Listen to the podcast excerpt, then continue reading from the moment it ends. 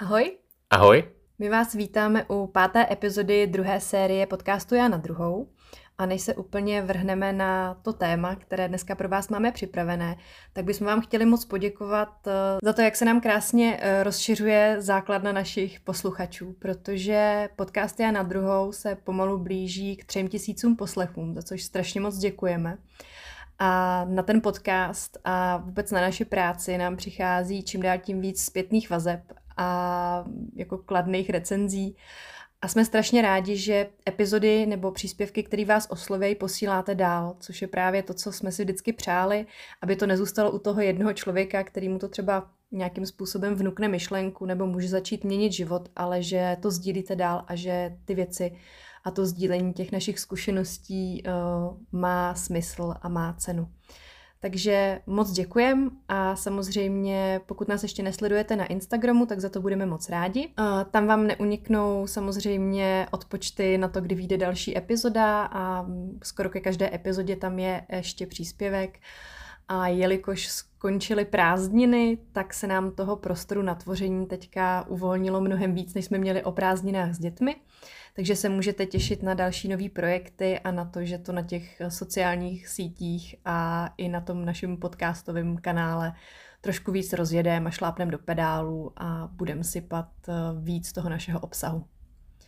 Tak jo, to bylo na začátek, takže ještě jednou děkujeme a my se už můžeme vrhnout na dnešní epizodu, která má název Staré programy se ozývají ve slabých chvílích.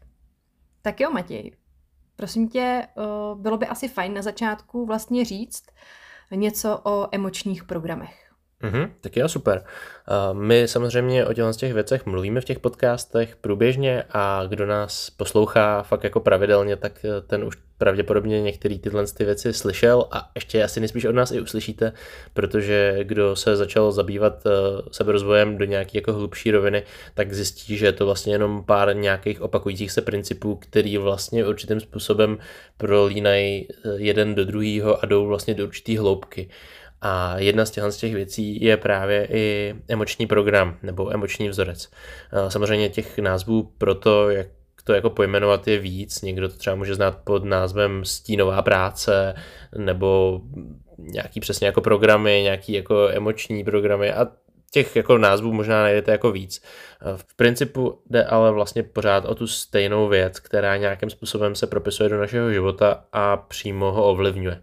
Samozřejmě tady tyhle ty emoční programy tak uh, rozlišujeme nějakým způsobem z našeho pohledu jako ty pozitivní a ty negativní. Uh, ty pozitivní jsou takový, který nám nějakým způsobem slouží, jak asi si každý dokáže v hlavě uh, jako přetransformovat a ty negativní jsou ty, který nám nějakým způsobem škodí, který nás právě brzdí a který dost často jsou tou překážkou k tomu, jak žít ten šťastný život tady a teď v tom plném naplnění.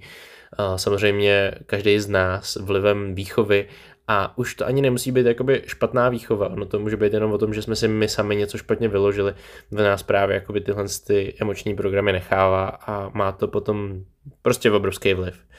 No a co to teda ty emoční programy jsou, ať si teda řekneme přesně. Eh, než se dostaneme k nějakému konkrétnímu příkladu, tak já se to teda pokusím nějakým způsobem vysvětlit. Eh, jsou to teda eh, vlastně nějaký přesně jako programy, jako když si to představíme v té počítačové analogii, tak je to něco, co jsme se naučili, že pokud se stane A, my reagujeme B. To je jako velice zjednodušený výklad, a samozřejmě tady je hrozně důležitý si uvědomit, že to funguje na základě těch emocí. To znamená, pokud jsou to nějaký vyhrocenější situace nebo něco, co v nás právě probouzí nějaký tady ty emoce, tak ten mozek má tu tendenci se tady přepínat do té reakce už automaticky a vlastně určitým způsobem tam i ztrácíme nějakou schopnost se vlastně vědomě rozhodnout. Proto je to vlastně jako automatická reakce.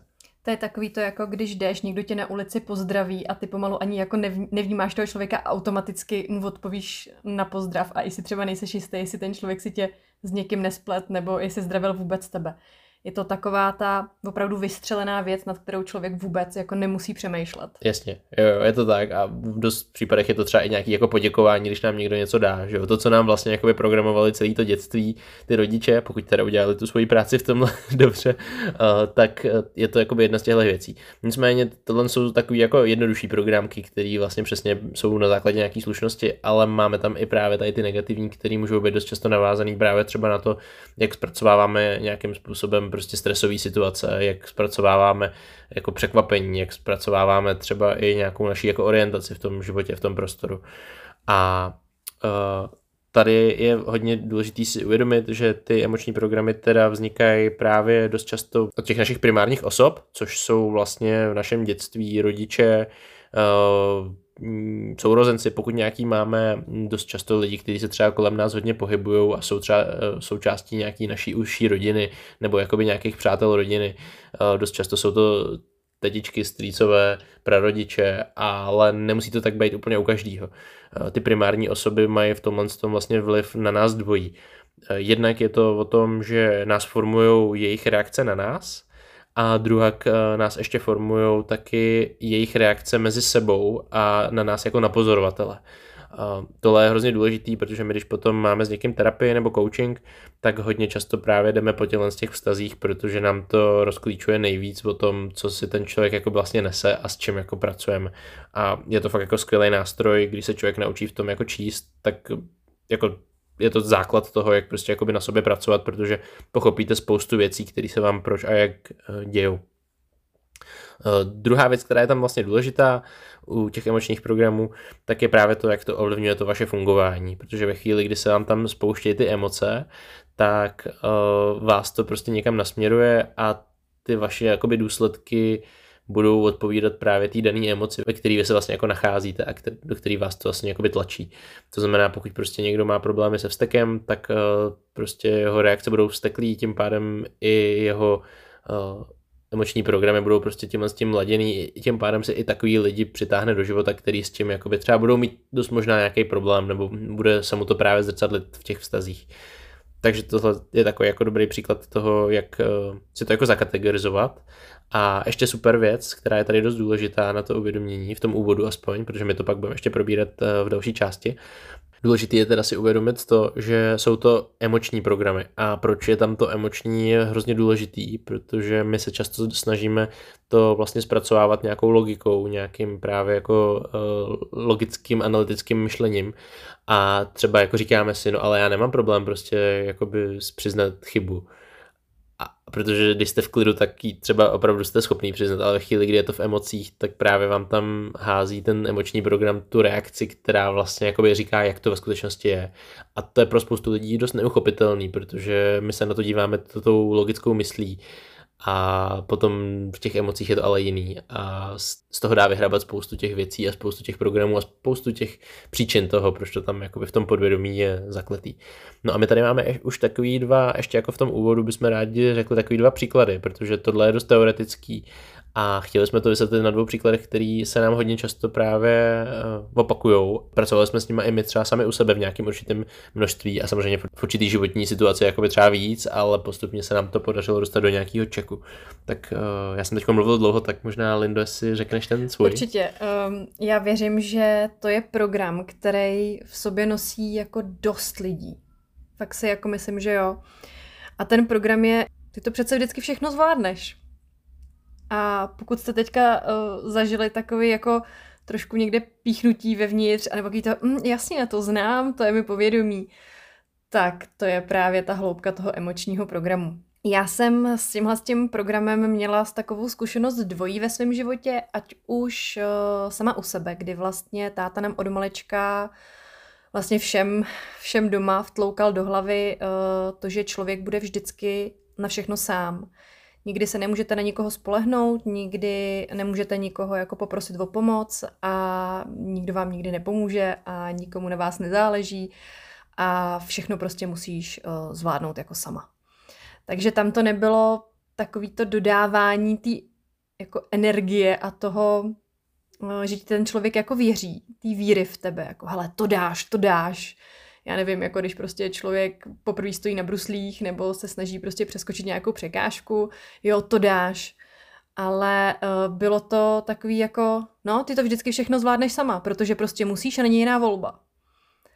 Takže to jsem jako dostávala vlastně sázení od malička. A pak se mi tenhle ten program ještě přepsal docela hustě vlastně přes uh, jednoho bývalého partnera, kdy on si doma zažíval vlastně to samý. On měl jako mladšího sourozence a on byl ten starší a v té době ještě jako kvůli určitým okolnostem jakoby hlava rodiny uh, v uvozovkách. A přesně to bylo jako, uh, ty to všechno zvládneš, ty to všechno jako dáš. On v tom vyrost a jede v tom dost jako pořád. A myslím, nebo vím vlastně, že to je program, který je neskutečně jako ubíjející a ten člověk vlastně ale fakt jako neví, jestli jako může povolit, protože uh, ten program je tak hluboký, že máte v tu chvíli možná pocit, že se to v tu chvilku všechno rozpadne bez vás. Každopádně to, k čemu tam jako došlo, tak nejenom, že oba dva jsme měli tenhle jako program, který jsme si tak jako jeli eh, v dost vysoký jako toxicitě společně navzájem, tak eh, vlastně na nás se to propsalo ještě takovým způsobem, že on si přece, eh, ten, který vždycky všechno zvládne, si najde ženu, která všechno zvládne, protože prostě to nemůže být jako jinak. Nám se vlastně stávalo to, že ve chvíli, kdy já jsem třeba byla jako těhotná nebo po porodu a tak dále, tak eh, vlastně nikdy uh, jsem neslyšela takový to, hele, tak my ti v tom šesti nedělí jako pomůžem a my tohle a my tamhle to. Jasně, ve chvíli, kdy prostě se něco jako po, tak jo, tak jako ve chvíli, kdy jsem fakt jako nemohla, tak to se nějak jako zařídilo, ale jinak na to bylo pohlížen, pohlíženo tak jako, hm, tak jako on všechno zvládne, ty taky všechno zvládneš a nepotřebuješ pomoc. A nikoho ani nenapadlo se třeba jako zeptat, jestli bych tu pomoc jako neocenila. Takže to bylo ještě takhle jako double předání tohohle z toho vzorce. A já jsem si potom jako několikrát přistihla, že jsem to vlastně úplně jako nevědomě v té době předávala i třeba naší jako dceři, týnce. Protože já, když jsem byla třeba jako hodně unavená, nebo jsem prostě tahala těžké tašky, těhotná a já nevím co všechno, tak Týnka vždycky tak jako na mě koukala a říkám, no to víš, no, musím to všechno zvládnout sama.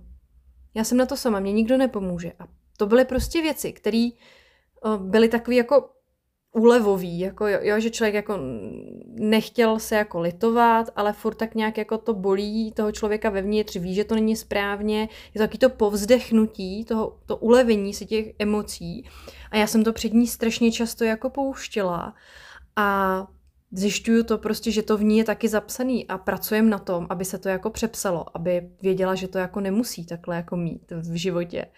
Takže tam vlastně došlo v tom, že to u nás vzniklo v dětství s tím partnerem, pak to na nás bylo aplikováno ještě vlastně skrz tu jeho rodinu, na mě, takže jako ještě na partnera to bylo jako mm, aplikovaný. A já jsem to jako nevědomky vlastně předávala ještě potom týnce. Takže tohle je věc, kterou uh, já už mám teda jako hodně opracovanou. Občas se to tam ještě jako samozřejmě vozve a ono, když se to naváže dohromady s tím jim všechno nebo nic, což je taky program, který uh, byl u mě velice silný a který je jako hodně, hodně už jako oslabený, ale přece jenom občas vystrčí růžky a zkusí, jestli to jako neklapne. Tak tyhle dva, když se jako spojí, tak to občas stojí jako to za to. Stojí za to ale naštěstí už tam ty záchranné brzdy a ty airbagy prostě mám a zastavím se a jeden ten airbag je i Matěj že mi prostě třeba zvědomí v tu chvíli, hele, ale víš, že to jako teďka všechno nemusí zvládnout uh, sama a jako počká to, a nebo já ti pomůžu, nebo to prostě necháme na jindy. A já přiznávám, že teď už na to reaguje dobře, když to řeknu. ano, dřív to byly uh, silný, silný emoční reakce, samozřejmě nesouhlasný a hlavně uh, kdo to zná, tohle to, a pracuje s tím nějakým způsobem, snaží se tyhle věci oslabit, tak je to fakt v tu chvíli, když je to hodně silný, ještě ty mm, programy jsou jako o, hodně hluboký a málo zpracovaný, tak tam má člověk takový ten pocit jako, no jasně, ale já prostě přestanu a všechno spadne, všechno skončí. Tak to už naštěstí nemám. Ale je pravda, že tohle je program, který je velice častý. Linda to teda nezažila v té podpůrné rovině úplně tak moc, ale uh, jsou lidi, kteří to tak třeba jako i myslí jako dobře, že to říkají jako takový, ale ty to všechno zvládneš, přece jsi jako silná a dobrá a opravdu to dokáže být jakoby toxický i z tohohle hlediska, protože ty lidi potom neumí si říkat o tu pomoc, neumí tu pomoc přijímat a vlastně fakt jako jedou až na krev a neumí vůbec jako třeba mnohdy často odpočívat, protože mají ten pocit, že vlastně nemůžou, protože ta jejich hodnota je v tom, že to všechno zvládnou. No je to prostě jako špatně, takže přestože to může být myšlený dobře, tak to nedělejte. um, jsou jiný způsoby, jak můžete podpořit toho druhého a to už je potom zase jakoby o nějaký té práci, o formulacích, o tom, jak s tím pracovat. Uh, druhý program, který jsme tady chtěli ubíst jako příklad, to je takový to, vždycky všechno pokazím. Tady u tohohle je strašně důležité si uvědomit, že je to pořád nějakým způsobem jenom jeden z mnoha programů, který můžou být v nějaký jako blízký interakci spolu. Ono dost často na ty věci jsou navázané jiný další věci. Je důležité si uvědomit, že vy pokud nenajdete úplně ten zdrojový program, tak se vám tady ty ostatní budou oslabovat o dost hůř. Jde to, dostanete se postupně asi i k tomu hlavnímu, ale pokud jakoby váš hlavní program je nejsem dost dobrý, tak vždycky všechno pokazím je jenom zase jeho dítě, který jakoby je sice vykutálený, ale prostě nemá takovou sílu, jako ten starý dědek, co tam sedí v tom sklepě a no, to je jiný příběh. Uh, každopádně Eh, tenhle ten program vždycky všechno pokazím, je hrozně jako sofistikovaný v tom, že vy máte strach, máte strach z chyby, z toho, že něco pokazíte. A buď to se to aplikuje tak, že neděláte nic, protože kdo nic nedělá, nic neskazí, ano. což je další pěkný program, eh, který se nám propsal i takhle do té slovesnosti lidový. A nebo uh, jdete dělat věci, protože máte tu touhu jakoby uspět, protože to vaše ego jakoby ví, že prostě chce uspět, chce si potvrdit to, že jakoby za to stojí, že je dobrý, ale tím, jak se vám tam spustí tenhle ten program, tak vlastně se dostanete do tenze, tím pádem vám začnou třeba vyskakovat v hlavě právě myšlenky, co by se všechno mohlo pokazit, no a najednou nějakou z těch chyb prostě uděláte. Úplně jako nesmyslně. Prostě vás to dostane do takový křeče, že něco poděláte, anebo ještě jako v horším případě neuděláte vůbec nic v té vyhrocené situaci, kde je třeba něco udělat a tím pádem to pokazíte a tím pádem se vám to projeví. A tenhle ten program vlastně má tu tendenci toho potvrzení obrovskou, protože pokaždé, když něco zkusíte, tak se to prostě nepovede. A přepsat toho je fakt těžký, protože zase v té krizi, a to je to téma, že jo, to, ty staré programy se ozývají v těch slabých chvílích, v té krizi, v tom, kdy je to prostě nejvíc nevhodný. A o to víc se to prostě pak potvrdí jako ta pravda. A je tady hrozně důležitý si uvědomit, že rozšiřovat a rozvolňovat tyhle věci je strašně náročný a je třeba s tím nějakým určitým způsobem pracovat. O tom se budeme právě bavit tady v téhle naší dnešní epizodě.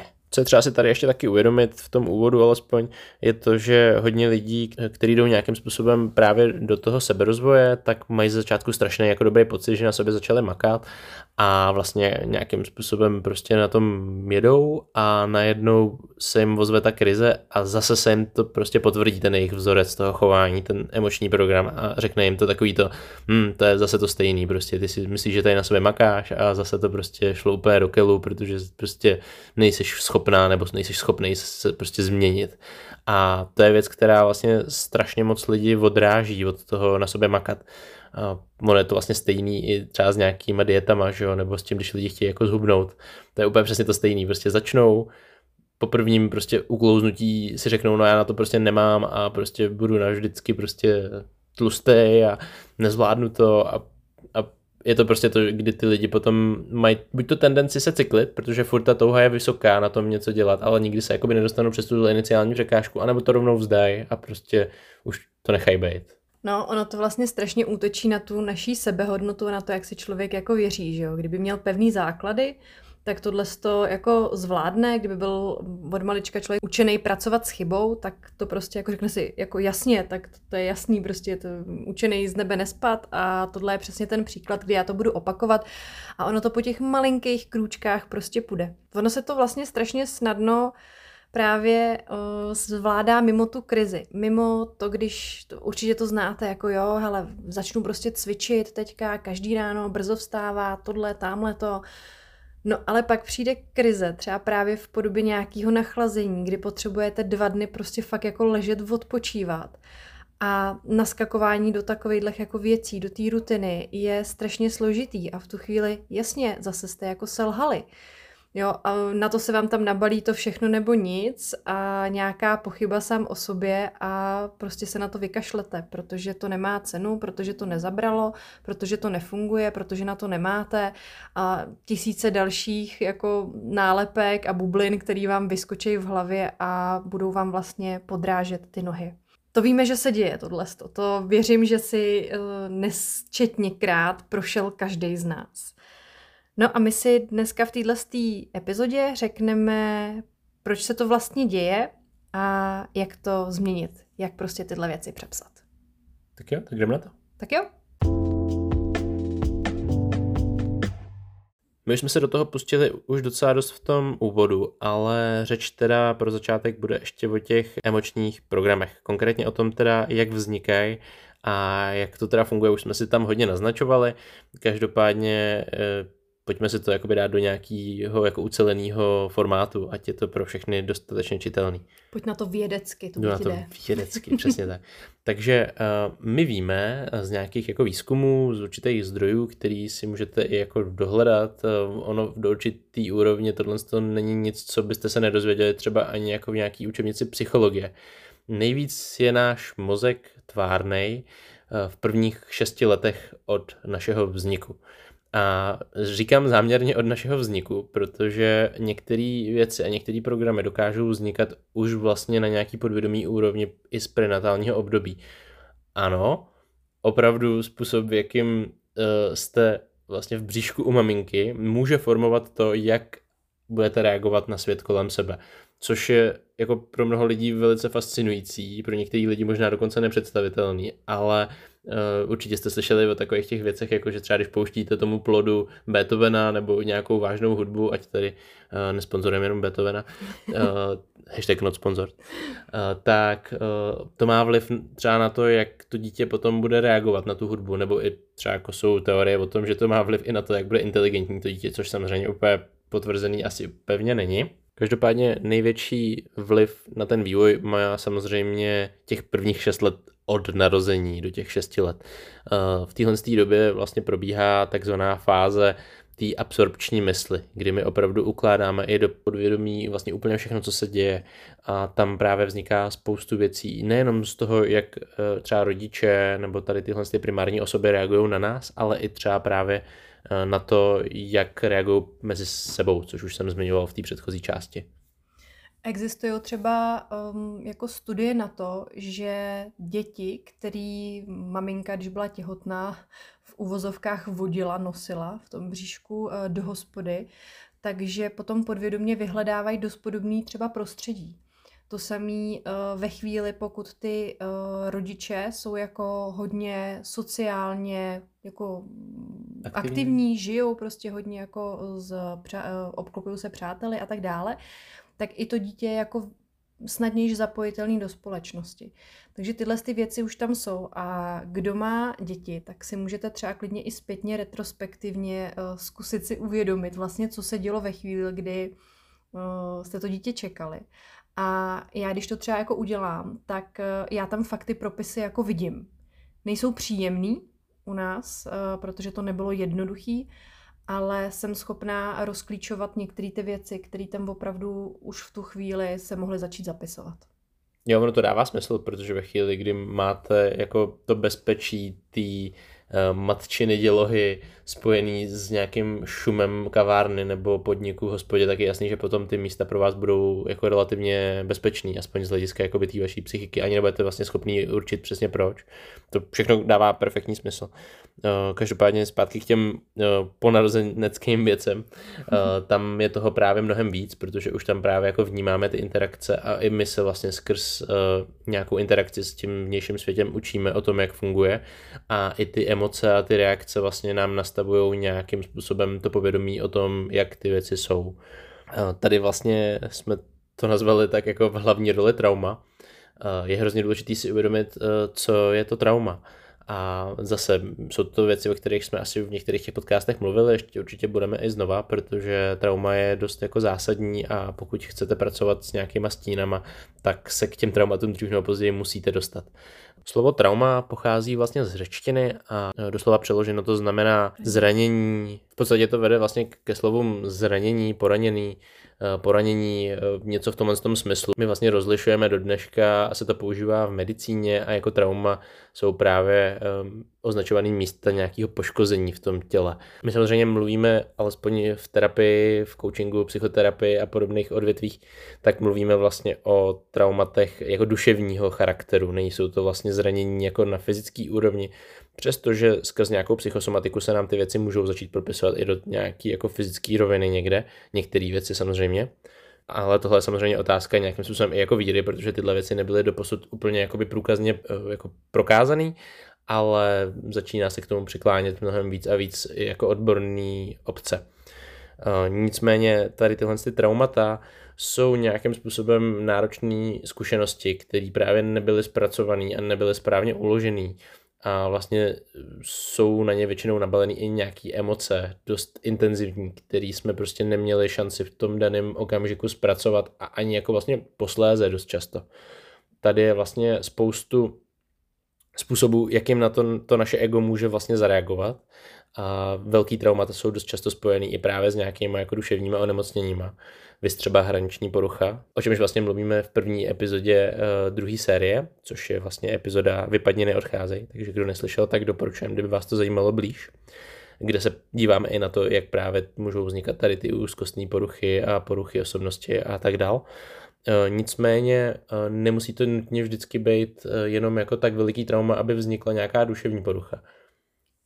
Velice často se setkáváme s tím, že si lidi opravdu myslí, že na to, aby vzniklo trauma, to musí být něco fakt hroznýho. Musí být nějaký znásilnění, zažití nějaký války, to, že toho člověka prostě denně rodiče jako byli, že mm, prostě tam bylo násilí kolem nich a tak dále. Ale ono trauma může vlastně vzniknout i v naprosto jako milující rodině, kdy mm, stačí, aby něco nebylo jako komunikováno uh, jazykem, kterýmu to daný dítě třeba rozumí v tu chvíli, nebo v tom jako v té části toho vývoje. A už skrz tu domněnku, nebo to, že to ten člověk jako pochopí jinak, tak uh, už to trauma může vzniknout. Takže uh, tady nejde o to, jako házet vinu na někoho, hele, ty jsi mě traumatizoval, ale mm, prostě si jenom uvědomit, že trauma je vlastně běžná součást našeho života a to, co by mělo být i běžnou součástí toho našeho života, je právě to naučit se s nima pracovat. Hmm. Ta následná práce je jako v podstatě je to náplň naší práce, ale mělo by to být určitým způsobem, alespoň podle toho, co věříme my, nějakým jako hlavním cílem té výchovy. Vlastně jakoby rozpustit traumata, ke kterým už došlo a preventovat jako vznik nových. Bohužel tohle to se eh, jako neděje, to je ta emoční výchova, o který nás možná slyšíte občas někde mluvit. A přesně jak říká Linda, ono to nemusí být nic velkého, ale může to být taky třeba jenom jako určitý tlak, který nám něco upírá.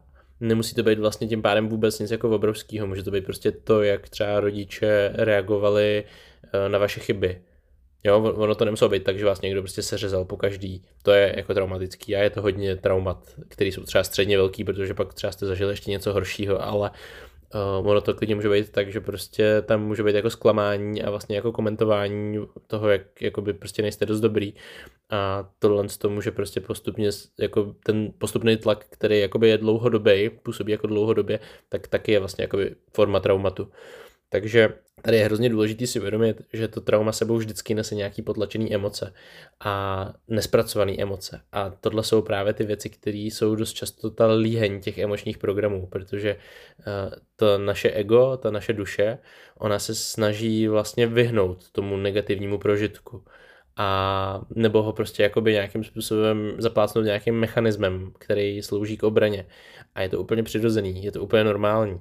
Eh, co je ale horší, je, že dost často právě, eh, aby se jakoby vyhla té věci, tak nás hází právě přesně do těch prožitků, který k těmhle věcem vedou. Vy třeba ty chyby, aby se to jako potvrzovalo takový to jo, jo, ty to znáš, prostě nejseš dost dobrý, tady si udělal chybu, klasický Matěj prostě.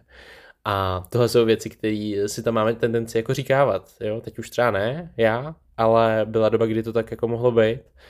A byla doba, kdy opravdu tyhle ty potvrzovačky byly jako součástí toho cyklu, kdy vlastně člověk se z toho snaží dostat a ve chvíli, kdy už má pocit, že se mu to daří, tak udělá blbost a tím pádem zase se mu to jakoby propíše a zase to potvrdí a řekne si, no to tak prostě je, co bys čekal.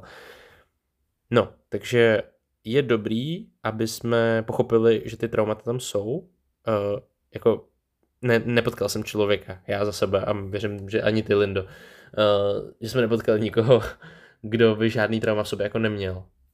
Já si nejsem úplně jistá, jestli je to možný. To si taky myslím, že to jako není možný. Jo, protože, a zase jo, je, je trauma a trauma. Uh, to záleží strašně jako na tom, jak to vzniklo, v jaký je to hloubce, jak uh, se to, kam se to propisuje všude do těch oblastí toho života. Zase není to černobílý. Jo? No, jasně. Takže aby uh, to jako to jenom tady zaznělo, tak uh, fakt si myslím, že neexistuje člověk, který jako je bez traumatu. No a pojďme si to jenom, že ho připodobnit třeba na té fyzické rovině. Vy si jako nemusíte prožít nějakou bouračku, autonehodu nebo se roštípat prostě z pádu ze schodu. Každý člověk si jednou za čas natáhne lítko. Každý člověk prostě, nevím... Má záděrku. Jo, přesně. A, a ty věci nás ovlivňují, protože ve chvíli, kdy vás prostě bolí noha, protože jste si vymkli kotník, tak prostě chodíte na prd a je dost možný, že si uděláte nějakou disbalanci někde jinde. V tom životě to funguje úplně stejně. A tím, že ten nějakým způsobem jako kolektivní vliv na tohle je teď spíš jako negativní a máme spíš ten postoj a tu tendenci se těm věcem vyhýbat v tom našem životě a zvlášť tomu negativnímu, protože ve chvíli, kdy to neřešíme, tak to neexistuje, že jo, v pouzovkách, tak uh, tyhle věci prostě formují i to, jak tvoříme potom vztahy na základě těchto programů a na základě téhle stínové práce, kterou neděláme, ať bychom měli. A to, co mě na tomhle strašně baví, na té uh, práci s těma emočníma programama, on to tady Matěj vlastně řekl, uh, ve chvíli, kdy se člověk naučí je správně hledat a správně s nima pracovat a přepisovat je, tak už je potom vlastně do konce života, nechci říct jako imunní, to vůbec ne, protože to by se ho to nedotýkalo, ale dokáže se s tím prostě poprat. A dokáže si ty věci jako zvládnout sám. A to jako pro mě, pro člověka, který si prošel jako spoustou různých jako terapií, terapeutů a spousty návštěv různých šarlatánů a já nevím co všechno, tak eh, mít takovejhle návod, eh, kdo mě zná, to je teďka takový pozdrav pro všechny moje kolegy z práce a kamarády, kdo ví, že dělám tu první pomoc, tak je úplně stejně jako máme ten systém těch tří kroků, který učíme v první pomoci, kdy v prvním kroku řešíte tu bezpečnost, aby vám se hlavně nic nestalo, ve druhém kroku řešíte toho zraněného člověka, který v tu chvíli fakt potřebuje pomoc rukama, a protože by se jinak nedožil záchrany a ve třetím kroku potom uh, řešíte takový ty mm, méně závažný uh, stavy uh, většinově, tak uh, myslím si, že je to skvělý mít takovýhle jako univerzální postup do něčeho, jako je poskytování první pomoci, protože je to věc, která je hodně o stresu. A něco takového mít eh, nejenom pro to fyzické tělo, ale mít i vlastně pro to svoje emoční tělo, pro tu duši, tak mít takovýhle univerzální vlastně návod, uh, jak pracovat s těma věcma, byl pro mě obrovský jako lifesaver já jsem díky tomu najednou zjistila, že ty věci jdou, že to funguje a eh, že to, jak si připadám neskutečně rozbitá, dokážu jako spravit. A to, že to dokážu jako spravit eh, z většiny sama, že jasně, tam člověk potřebuje tam zrcadlo, potřebuje tam toho druhého člověka, aby s nima třeba něco jako probral, ale zase to je prostě třeba 20-30% jako týdenní věci a ten zbytek prostě si člověk odmaká sám. Ale prostě to jde a takovýhle univerzální návod, já jsem za něj jako strašně ráda. Měli bychom ho asi taky nějak pojmenovat. Jako jsou tři kroky v první, v první pomoci, tak eh, my nad tím zapřemýšlíme. Tři kroky duševní pomoci. tři kroky k duševnímu zdraví. To je jak čtyři tlapky k duchovnímu úspěchu. Jo, jo, to je naše oblíbená uh, knížka Dalajlámová kočka. Každopádně o tom zase jindy. To, co vlastně se nám uh, dost často ještě jako stává, Uh, a je to jako hezky čitelný, tak je taková ta konzistence toho našeho mozku, který má tendenci si ty věci všechny potvrzovat. Já to velice ráda připodobňuju mm, k tomu, když uh, jsou to fakt jako známí a opakující se jako věci, které věřím, že jste se s tím jako setkali, ať už vy jako osobně, že jste někoho třeba znali, nebo jste někde jako z doslechu, nebo jste to někde četli. Um, příklad asi jeden za všechny. Když to dítě je uh, v době, kdy je malý, prostě nějakým způsobem týraný, bytý a tak dále, tak jeho mozek, eh, jak už to tady vysvětloval Matěj, si zapíše, že je to vlastně v uvozovkách jako bezpečný prostředí. To je to, jako jsme říkali, prostě když maminka bude chodit do hospody a to dítě bude zvyklý na ty zvuky a na ten vibe toho prostě, tak tam bude tíhnout. Pozor, je důležité si uvědomit, že bezpečný z toho kontextu, že je to pro něj známý. Jo, to je, ten, to je ta, ta, ta známá půda. Jo, to neznamená bezpečný, bezpečný.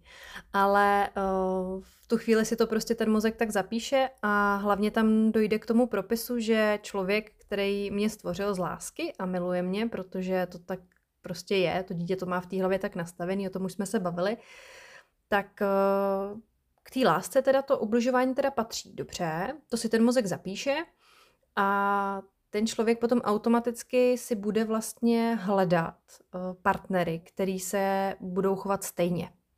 To znamená, budou je nějakým způsobem týrat, budou jim ubližovat. Protože je to podle toho mozku bezpečný prostředí.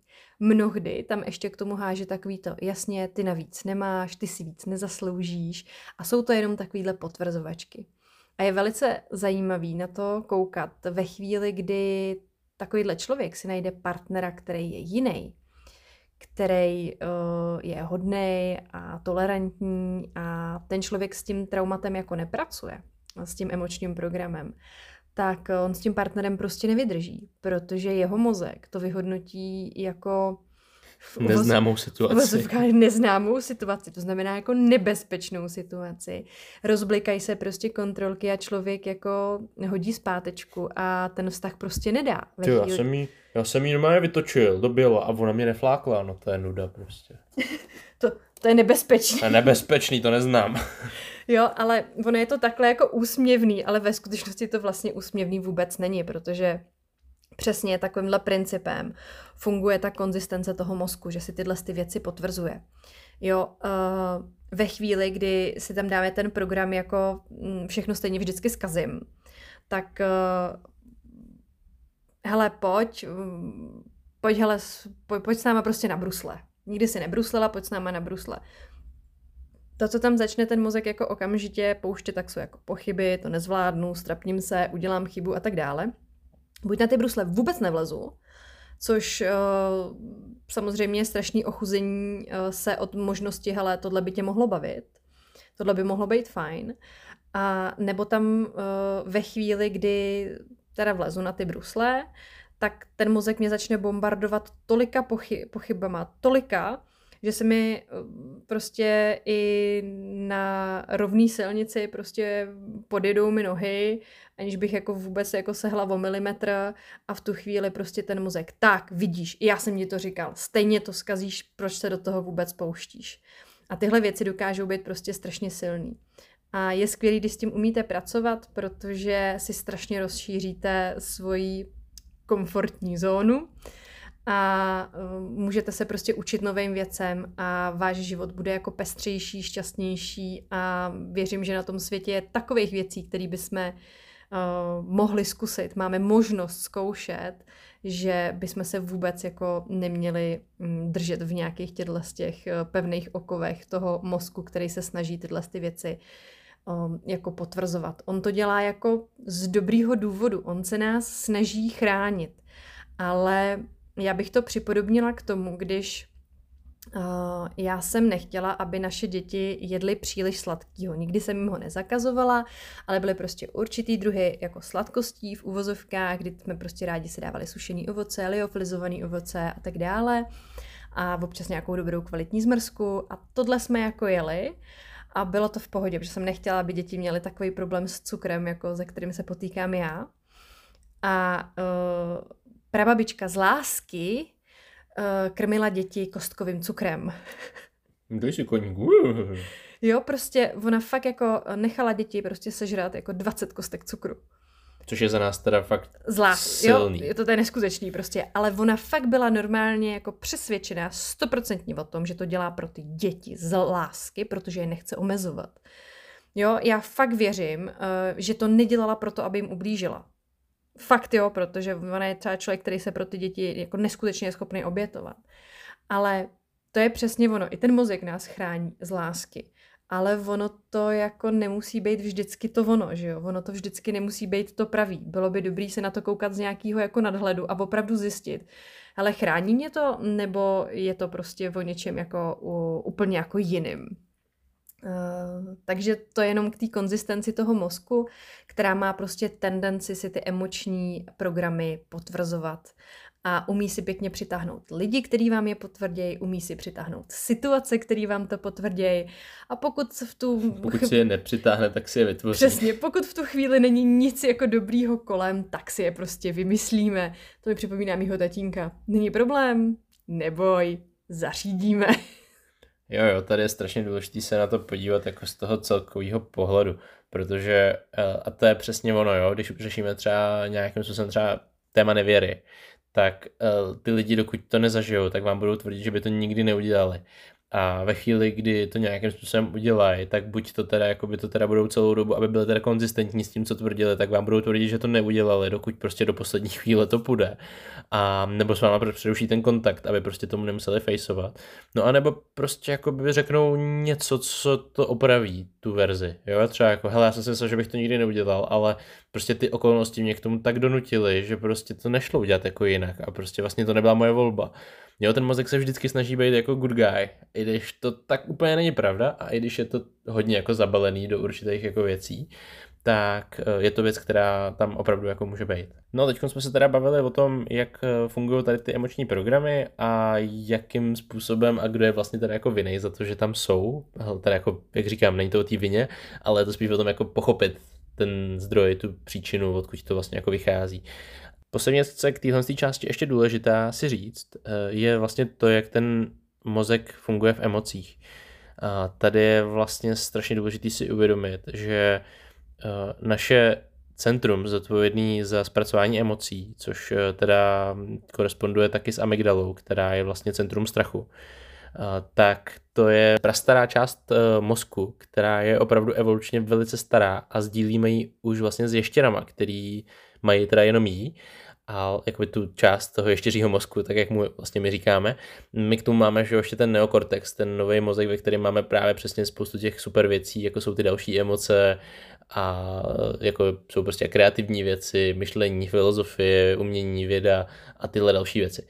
Uh, nicméně je hrozně důležité si uvědomit, že ve chvíli, kdy jsme hozený do nějaký stresové situace, tak ten náš mozek opravdu reaguje úplně stejně, jako když na nás prostě vyskočí nějaký nebezpečí v džungli. Jo, ten mozek prostě jakoby se přepne tady do té vnitřní sítě té amygdaly a to centrum vyhodnocování toho nebezpečí vlastně nám říká, jestli teda je to nebezpečný, pokud ano, tak to postupuje do toho uteč, bojuj, a nebo zmrzni, což je takový jakoby neúplně efektivní eh, nástroj, který tam bohužel u některých lidí přetrvává. No a my si musíme uvědomit, že ten mozek v tu chvíli jakoby nemá přístup k těm našim logickým myšlenkám, k té naší kreativitě, řešení problémů a tak. Takže my opravdu jednáme na základě těch starých emocí, těch primitivních emocí, jako je právě strach, vztek, frustrace a prostě podobně. Takový ty víc jako negativnější emoce, i když my teda víme, že žádné emoce nejsou negativní, protože všechny mají nějakým způsobem nějakou funkci pro nás. A když se s nimi učíme pracovat, tak je to strašně jako přínosný pochopit, co je funkce, jaký ty emoce a jak s ní dál pracovat. A nicméně, my pokud víme, že jdeme do téhle emoce, tak uh, víme, že ten mozek vždycky bude vlastně volit ty jednoduché cesty Jo, to je prostě zákon vesmírný. Vždycky se snažíme jako zachovat energeticky co nejúsporněji.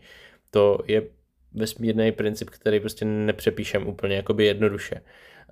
A v tuhle chvíli je to prostě o tom, že ten mozek má prostě najetý, že pokaždý, když se dostanu do emoce strachu, tak prostě uteču třeba, to může být nějaký ten projev, že jo, tak ten mozek tam prostě půjde. Jenomže to znamená, že v každém konfliktu, v každý hádce, do který půjdu, tak prostě budu mít tendenci se stáhnout. A to není dobrý, protože to znamená, že si nebudete umět nastavit hranice, třeba v tomhle konkrétním příkladě. To znamená, my se potřebujeme naučit a potřebujeme pochopit, jak tyhle ty cesty, tyhle ty emoční programy, které jsou právě spouštěný těma emocema, jak je můžeme vlastně jakoby v podstatě přehodit tu výhybku. My vlastně chceme tu novou cestu vytvořit a vlastně pak to začít odklánět až do té doby, dokud se z toho vlastně nestane ten zvyk a ten emoční program není přepsaný. Neznamená to, že by už tam nikdy nevyskočila tady ta stará myšlenka. Jo? To je hrozně důležité si uvědomit. My pokaždý, když budeme stát před tím, jako před tou situací, která v nás vyvolává tyhle emoce, tak my si na to vzpomeneme, na to trauma třeba, na to, co nás k tomu vede. Ale bude to o tom, že postupně, když na tom budete pracovat, tak se naučíte, jak tu výhybku přehodit a vyberete si vždycky tu novou verzi a už z toho pak bude jenom vzpomínka. Jo? Už to nebude prostě bolet aktivně, už vás to nebude nutit do toho útěku třeba. No a o tom, jak tohle to teda docílit, jak s tím pracovat, tak o tom si teda řekneme teď v další části.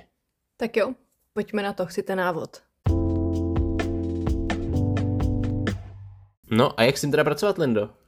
Tak já doufám, že to dáme nějak eh, dohromady spolu a budeme se to snažit dělat bodově, ať je v tom nějaký trošku přehled a je to třeba i možnost, eh, že si to můžete uh, zapsat. Přesně, vytáhněte si tušku a papír, anebo svůj oblíbený notísek, svůj deníček, a nebo třeba taky do mobilu. Tak jo, tak jdem na to. Tak eh, to, co jsme dali jako první bod, je eh, mimo krizi si napište správný postup. To znamená, když jste mimo tu emoční situaci, mimo nějakou tu krizi, hádku, um, nějaký špatný jako fyzický nebo psychický rozpoložení, uh, tak si prostě sedněte a napište si, uh, jak by měl ten váš správný postup vypadat. To znamená, uh, příště, až dítě vyleje kelímek, tak tam prostě chci se zachovat tak, tak, tak, tak, tak. Chci si uvědomit, že to dítě je malý, že to nedělá schválně, že jeho mozek a jeho motorické schopnosti nejsou vyvinutý a, a tak dále a tak dále. Tohle je jenom jako opravdu jednoduchý začátek příkladu. Podporte to racio. Přesně, jo. Mimo tu krizi si prostě napište správný postup. Ve chvíli, kdy se stane tohle, chci dělat tohle, tohle, tohle, tohle a tohodle se chci vyvarovat tady by vlastně mohlo být asi dobrý uh, reagovat třeba na věci, které vím, že mě vytáčejí nejčastěji, že jo? No jasně, nebo to, co vím, prostě, že mě pálí, že mě nejvíc jako štve, třeba ten příklad právě uh, to s těma kelímkama, to já jsem zažívala jako dnes a denně u máti, ideálně, pokud jsem vytřela celý barák, tak uh, jsem ho vytírala ještě čtyřikrát za ten den. To byl takové jako, to bylo takový pravidlo, který pak už se naučila i týnka opravdu, že jako říká, mami, ty vytíráš, hm, tak ten mop neu, ne, neuklízej, protože budeš dneska vytírat ještě několikrát. A fakt měla jako pravdu. Mm-hmm. Takže uh, to je třeba jenom jako věc, kterou já jsem řešila. Jasně. Tak jo, takže to byl bod číslo jedna. No, bod číslo dva je, bod číslo dva jsme nazvali, je třeba aktivovat parasympatikus. No a co to ten parasympatikus je? Eh, v podstatě máme dva takové jako mechanismy, které se v nás dějou a to je sympatikus a parasympatikus. Uh, jsou to vlastně eh, okruhy, které se nám aktivují v mozku ve chvíli, kdy jsme právě vystavený nějakým určitým situacím. Uh, ten sympatikus, uh, to je ten sympatičtější, ve skutečnosti není vůbec sympatičtější, aspoň tak si to pamatuju já. To je, když jsme v nějaké krizové situaci. Když skočíte do ledové vody, když na vás vyskočí šavlozubej tygr, když na vás vyskočí divoký šéf a řekne vám, kde je jeho zpráva, kterou jste mu měli dát už včera odpoledne, když na vás vyskočí divoký učitel a zeptá se vás, uh, co se stalo roku 1679. A nebo když na to je vyskočí školník, kde máš přezuvky. Přesně tak. Uh, takže to je chvíle, kdy se nám má vlastně tendenci aktivovat ten sympatikus. Uh, začneme dost často v tu chvíli hyperventilovat a to je takový to přehnaný dýchání. a jdeme do té krize, jo, přesně stahuje se vám všechno v těle, jste připravený prostě útočit, utíkat a nebo zmrznete. A to je jako vlastně stres v určitém ohledu a transformovaný stres do nějaký řeči našeho těla. Uh, no ale to není to, o co nám jde. V tom druhém bodě nám jde o ten druhý a to je parasympatikus. A to je ten druhý mechanismus, který se nám právě jako spouští uh, tak, že se naopak snažíme jako sklidnit. Jo, tady je hrozně důležité si uvědomit, že ve chvíli, kdy se nám ten sympatikus aktivuje, tak uh, my se vlastně odpojeme od té horní části toho našeho mozku a nejsme schopní právě toho kreativního řešení, nejsme schopní toho klidného rozjímání, přemýšlení, prostě toho, co z nás dělá vlastně jako ty lidi. A My potřebujeme propojit ten horní odpojený mozek k tomu spodnímu, eh, ještěrčímu mozku, který má za úkol nás chránit, protože reálně málo kdy se dostanete do situace, kdyby eh, ten úkol nebo ty přezůvky a nebo ta zpráva pro toho šéfa byly to, co vás jako reálně ohrožuje. Ale pro ten váš mozek je to stejný. Jo? Pro, ten váš mozek je to v podstatě stejná situace. Proto vy potřebujete eh, s tím začít pracovat a nejjednodušší způsob, jak vlastně aktivovat ten parasympatikus, je hluboký dechání. To je vlastně nástroj, díky kterému vy vlastně můžete ovládnout postupně celé tělo. Váš cíl je v podstatě jako dostat se do uvolnění, to znamená, uh, může to být právě i skrz ten dech, ale eh, samozřejmě můžete se prostě zkusit uvolnit, prostě zkusit si zatnout svaly a prostě uvolnit. Můžete se prostě pokusit nějakým způsobem vybít tu energii, pokud je to samozřejmě vhodný. Jo? Pokud před, začnete před uh, vaším šéfem cvičit angličáky, tak um, to bude asi divný. I když jako pokud mu to pak vysvětlíte, tak asi nevidím problém. Whatever floats your boat. Přesně. Jo, každopádně vy potřebujete vlastně jakoby tu energii toho stresu, ten adrenalin nahromaděný, vy ho potřebujete uvolnit a potřebujete tam naopak vyplavit jiné věci. Tady bacha, abyste nechodili do nějakých jako únikovek. To znamená, tím nemyslím jako únikový hry, jo, prosím vás. Myslím třeba, abyste jako v tu chvíli nevytáhli čokoládu a nezačali to ládovat nějakým levným endorfinem. A nebo když si budete jako zakouřit, tak sice ten efekt asi bude jakoby se dost, on se asi dostaví, ale musíte si uvědomit, že v tu chvíli zase uh, jako používáte berličky, které uh, jsou spíš unik, než že by to bylo jako reálný řešení. Jo, takže snažte se aktivovat si ten parasympatikus, snažte se zapojit do toho přesně ten dech, snažte se jakoby dostat se do toho klidu a vlastně propojit se s tím svým vyšším mozkem. Já na to krásně navážu, protože ten třetí bod jsou právě ty nástroje, eh, který si klidně můžete jako zapsat, abyste je věděli a můžete je opravdu v tu krizi jako vytáhnout a fakt se jako na to podívat a hele, tohle je teďka třeba udělat proto, aby uh, mi bylo jako líp, abych jako nějakým způsobem zvládla tu situaci líp a jinak, než tomu bylo doposud. Jak už tady uh, padlo, tak určitě dechové cvičení je skvělá věc. Uh, pokud znáte takovýto dechání do trojuhelníku nebo dechání do čtverce, hodně to používají taktické jednotky, a uh, je to právě třeba ten čtverec je jako uh, nádech na čtyři, zádrž, výdech na čtyři, výdech na čtyři, zádrž na čtyři a furt takhle jedete vždycky nádech, zádrž, výdech, zádrž, vždycky na čtyři doby a tím se třeba krásně jako uh, dokážete uh, sklidnit. A samozřejmě těch dechových cvičení je x různých, jsou na to různé aplikace, takže uh, buďte tomuhle otevřený a cokoliv by vám jako pomáhalo s tím decháním, tak určitě jděte do toho. Tady bacha na takzvaný Wim Hofovo dechání, eh, nebo taky se tomu říká tumo, kdo jakoby má třeba načtený knížky víc dopodrobna, třeba právě eh, knížku Dech, kterou doporučujeme, protože tam taky se mluví i o těchto všech věcech, protože to tumo, to Wim Hofovo dechání, tak tam je to vlastně řízená eh, hyperventilace a vy se vlastně dostáváte do umělého stresu v podstatě. Jo, jako je to skvělý, ale mimo ty krize. Takže jenom bacha, abyste prostě si neřekli, hele, jsem v krizové situaci, začnu si tady cvičit Wim Hofa. Mm, nevím, jestli to pomůže. Možná někomu jo, ale spíš snažte spíš se ne. cílit na nějaké jako relaxační dechové techniky. Takže úplně na začátku bylo fajn prostě začít jako nějakým způsobem uh, řídit ten dech. Uh, ono vás to hezky jako uzemní, vtahne vás to, ta hlava vám přestane tolik lítat, tolik pulzovat.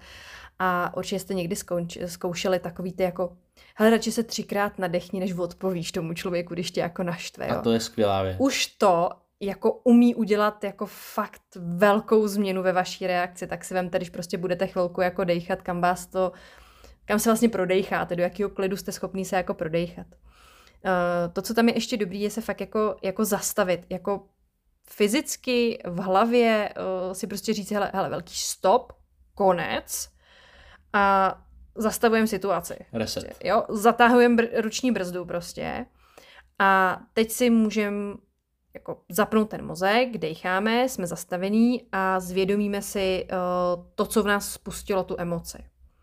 Jo, identifikujeme tu věc a když ještě jako držím to, co jako No ale on mě prostě strašně naštval, protože on zase prostě slíbil, že pověsí tu poličku a ona prostě nevisí, jako. Řekl, že to bude a ono to jako není. Začnu dejchat, zastavím se, řeknu si, co mě naštvalo. Hele, naštvalo mě to, že nepověsil tu poličku a v tuhle tu chvíli jedna z nejtěžších věcí, která potom bude lehčí a lehčí a lehčí a lehčí, uh, uvědomit si, když budu reagovat tak jako vždycky, kam to povede. To znamená, řeknu teďka příklad, nepověsil poličku, přijdu za ním, začnu na něj ječet, Uh, že je úplně neschopný, uh, že si zaplatím hodinového manžela, že uh, jestli mu vůbec na mě jako záleží a já nevím, co všechno jako jsem schopná v těch emocích jako na něj začít křičet. A kam to povede, že jo? Uh, kam, to, kam to jako povede? Je samozřejmě spoustu cest, kam to může vést, záleží, jak to máte jako doma nastavený, jestli začne řvát taky a skončí to prostě jako brutální hádkou v oběma. Začnou lítat prostě talíře nebo cokoliv dalšího, nebo sklopí uši a vypadne prostě na pivo s chlapama a vy tam prostě budete do tří do rána čumě do stropu naštvaná a říkat si, co, s jakým volem to žijete. A těch cest je fakt jako velký množství a to, co je důležité, je si prostě uvědomit, že pokud budete reagovat tak, jako jste reagovala do, do, do posud, tak to vede k něčemu, co prostě ani jeden z vás nechce. To zvědomení si, hele, vždycky vystartuju, vždycky se pohádáme a vždycky to blbě dopadne, je první krok k tomu to neudělat. Jo, vím, kam to vede a nechci to. Tak a teď se dostáváme vlastně k hned navazujícímu bodu a to je bod čtyři. Matěj. Mm-hmm, jako čtvrtý bod jsme uvedli vlastně prevence plus krizový management. Uh, co to znamená? No tak uh, my víme i z první pomoci, i z jako celkově života, že prevence dokáže obecně jako zabránit spoustě věcem. Většinově. My když uh, bereme vlastně uh, jako první pomoc na horách třeba, tak tam vyloženě máme krizový management. To znamená, uh, zvážíš veškerý ty rizika, který tam jako hrozej a snažíš se je prostě minimalizovat. A to už, že tohle to uděláš, tak už vypreventuje to, že se většina těch věcí, co by se mohla po, se nepo. Hmm, jasně. Uh, tady je hrozně důležité si vlastně uvědomit, uh, pokud já žiju s někým třeba, pokud, protože teď jsme měli že tenhle ten párový přesah, bych řekl, tak je dobrý si zvědomit, co jsou věci, na kterých nám ten vztah může jakoby potenciálně haprovat, co jsou ty nestabilní plochy, kde vznikají konflikty třeba, kde vznikají hádky? Nebo kde můžou vznikat nějaké nesrovnalosti? Tak jsou to věci, u kterých si dám prostě bacha na to, aby se neděli. Samozřejmě, prevence je jenom jako malá část, i když může být jako obrovská, protože vždycky se stane něco, co stejně jakoby může jakoby tu krizi jako přivíst do té aktivity. Ale vy pokud už si dáte záležet na tom, aby ty věci se nějakým způsobem jako neděly prvoplánově, tak tím máte samozřejmě jako spoustu nástrojů, jak tomu předcházet a tím pádem se tomu rovnou vyhnout je tohle zároveň jako věc, která je hrozně jako postavená na komunikaci, protože ve chvíli, kdy si řeknete, hele, když děláš tohle, tak mě to jako vytáčí, tak ten druhý člověk si na to může dát pozor. Zase, je hrozně důležité si tady i nastavit správně hranice a zjišťovat, co nám vadí. Ne všechno, co nám od druhého vadí, je vlastně jako by věc, kterou by ten druhý člověk měl řešit. Dost často je to naopak. Dost často věci, které v nás probouzejí nějaké naše nejistoty, můžou být právě uh, jako v nás a ty věci to z nás jenom jako vytahujou. Ale jak říkám, je to o komunikaci. To je takový to, uh, jo, ty máš se mnou problém. Hm, je tvůj, no. jo, takže uh, opravdu je dobrý se na tohle podívat upřímně a najít, kde je ten zakopaný pes. Jo, pokud prostě víte, že vás štve, že vaše partnerka uh, dává věci neodkapávač a vy jste radši, když máte ten odkapávač čistý, tak se s ní domluvte. A nebo třeba jako fakt můžete vymyslet jako nějaký jako jiný řešení, prostě hele, tak já to budu utírat, protože mám to fakt radši, nebo dobře, tak já ti vždycky řeknu, když budu potřeba to jako použít ten odkapávač, abys to mohl utřít, nebo já to utřu, a nebo třeba to vymyslíme úplně jinak prostě, ale je to o té komunikaci hodně často. Uděláme si týdenní směny a tabulku. Jo, a je to prostě, je to prevence toho, jak prostě, a zase tam něco je, ve chvíli, kdy to tam jako zase je, i když jste se domluvili, tak je to prostě zase o komunikaci, o tom pracovat na tom. S tím spojený ten krizový management A to už vlastně souvisí i s tím, jako udělat si vlastně ten plán, co teda dělat, když to nastane. Nebojte se s těma lidma, se kterými žijete. A nemusí to být jenom partner, může to být děti, může to být, já nevím, nějaký spolubydlení, může to být kdokoliv. A nemusí to být samozřejmě jenom jako ve vztahových věcech, ale třeba v práci se to může dít. Udějte si prostě management, jako fakt si sedněte s těma lidma a řekněte si, hele, jsou prostě chvíle, kdy mně se děje tohle, mám prostě jakoby tady tu tendenci třeba kontrolovat všechny věci. A když se to děje, tak bych potřeboval, aby se dělo tohle, tohle, tohle, tohle, tohle. Já už jenom to, že o tom mluvíte s těma lidma, dává nějaké očekávání. A když víte, že vám ten program stejně sepne, tak ty lidi už třeba aspoň ví, že je to ten program. A ví, že třeba si to nemají brát osobně, to, co jim řeknete. To, to dokáže mít obrovskou sílu. My jsme třeba krásně o tom krizovém managementu vlastně mluvili v těch dílech uh, ohledně toho PTSDčka, co jsem eh, já měla z toho zneužití, a nebo to, jak jsme pracovali s tou mojí hraniční poruchou. Myslím si, že tam jsme ty krizové managementy eh, docela popsali. Hmm, koho by zajímalo, tak eh, díl se jmenuje Jak naslouchat tělu, které zažilo příliš mnoho a ten s hraniční poruchou je Vypadni, neodcházej. Tak kdybyste si je chtěli poslechnout, tak určitě doporučujem, pokud jste už tak neučinili. Tak a jsme u pátého bodu. A ten jsme nazvali uh, nepoužívej to jako potvrzení. To znamená, že ve chvíli, když už vám to teda jako uklouzne, neustojíte tu situaci a zase to sklouzne třeba k tomu mm, řešení, jako jste zvolili minule a xkrát předtím a je to pořád to samý, tak krok dozadu prostě není prohra. My nejsme zvyklí, už jsme se o tom bavili, pracovat s chybou jako s kámošem, ale máme tendenci takzvaně házet flintu do žita ve chvíli, kdy se nám to prostě nepovede a už to dneska tady padlo, prostě hele, nemá to cenu, já jako na to nemám. Eh, na tohle máme docela dobrý nástroj a na to my to tak jako nazýváme eh, self-talk eh, versus ten cizí talk. To znamená, já jsem schopná si jako říct strašné věci o sobě. Opravdu jako hnusný, bolavý, a naprosto nerespektující a jako hodně, hodně jako um, jako vyhypený nahoru, prostě hodně jako vyhrocený. Ale ve chvíli, když si představím, že by tyhle věci, co si sama sobě umím říct, tak mi řekl nějaký třeba kamarád, no tak to by jsme asi kamarádi úplně dlouho jako nebyli. Nebo pokud eh, někomu nejde tohle to převrácení, tak zkuste tohle to říct svýmu dítěti. Nebo ještě líp, představte si, že by tohle někdo řekl vašemu dítěti. Jo, co byste s tím člověkem jako udělali? No, asi byste ho vykázali uh, do opatřičných mezí a nastavili mu hranice. Ty jsi úplně neschopný, úplný retard prostě, jako co si o sobě jako myslíš prostě, úplně jako všechno zkazíš. No, jako proč byste tohle někomu říkali? A spousta lidí si říká tohle sami sobě v těch emočních situacích, když se jim ty programy spouštějí. Já jsem uh, s tímhle s tím měla úplně krásnou uh, osobní zkušenost a je to jenom v rychlosti, tady budu sdílet, i když uh, se teďka tady bavíme o těch jednotlivých bodech. Ale já jsem byla na uh, skvělý masáži a byla jsem u strašně uh, šikovný uh, Elišky.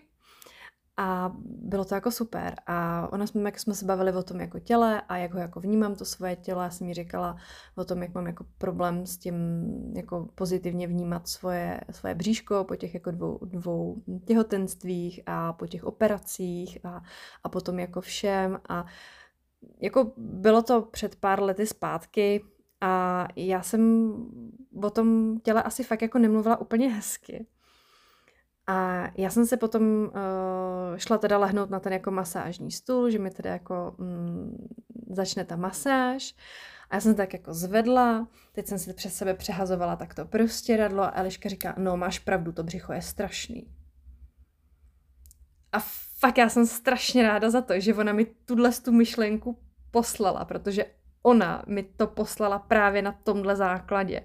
A já v tu chvíli úplně ve mně všechno se jako opřelo. A já říkám, no není to tak hrozný. A ona, no a vidíš, a takhle ty se sebou mluvíš. Mě tak mluvit nenecháš, ale sama jsi schopná prostě tady jako deset minut vošklivě mluvit o svém kusu těla. Mě to tak strašně vyškolilo tohle. To byla tak strašně krásná zkušenost. Já jsem jí za to potom poděkovala. Že to bylo jako geniálně v tu pravou chvíli prostě poslaný. A já jí za to strašně moc děkuju, protože uh, to byla tak jako skvělá facka. Hele, uvědom si, jak sama se sebou mluvíš a jako koukej to změnit, protože to fakt jako není dobrý. Takže to je jenom taková vsuvka, ale myslím si, že je to strašně hezký příklad toho, jak to v praxi opravdu jako funguje. Hm, jo, to je moc hezký zážitek. Uh, šestý bod je následná analýza a zpětná vazba na tu situaci danou. Tohle už se týká teda konkrétní situace, která se už stala, protože tam jsme se bavili předtím o nějakém jako managementu situací typologicky takových, které se nám třeba často dějou. Tohle je hlavně o tom vlastně zhodnotit už tu situaci, která proběhla, ať už byla vlastně jako úspěšně provedená nebo neúspěšně, většinou to teda samozřejmě budou ty spíš ne úspěšné situace, ve kterých právě se nám ty programy projeví a my potom si vlastně můžeme sednout a fakt si to reálně jako napsat, co se stalo a podívat se na to. Ale nebojte se určitě si tu analýzu a tu zpětnou vazbu udělat i u těch pozitivních pokroků, protože i to je strašně motivační a zvědomení si toho, co jsem udělala dobře, je určitě, určitě na místě. Jasně, určitě. A uh, je potom strašně důležité s tím jako pracovat a vlastně i chválit se, protože přesně, pochvalte se, ono to nikdo jiný z vás neudělá, ha, ha, ha. Ne, ideálně jako jo, samozřejmě, ale uh, opravdu jakoby ty, ta oslava těch úspěchů, to je taky jedno z témat, který jsme řešili a málo kdo to jako umí. Protože uh, určitě to znáte sami, že když vás někdo takhle jako uh, pochválí, je, ty by to sluší, je, to by to vyšlo, jak je to takový to, hm, jo, dík.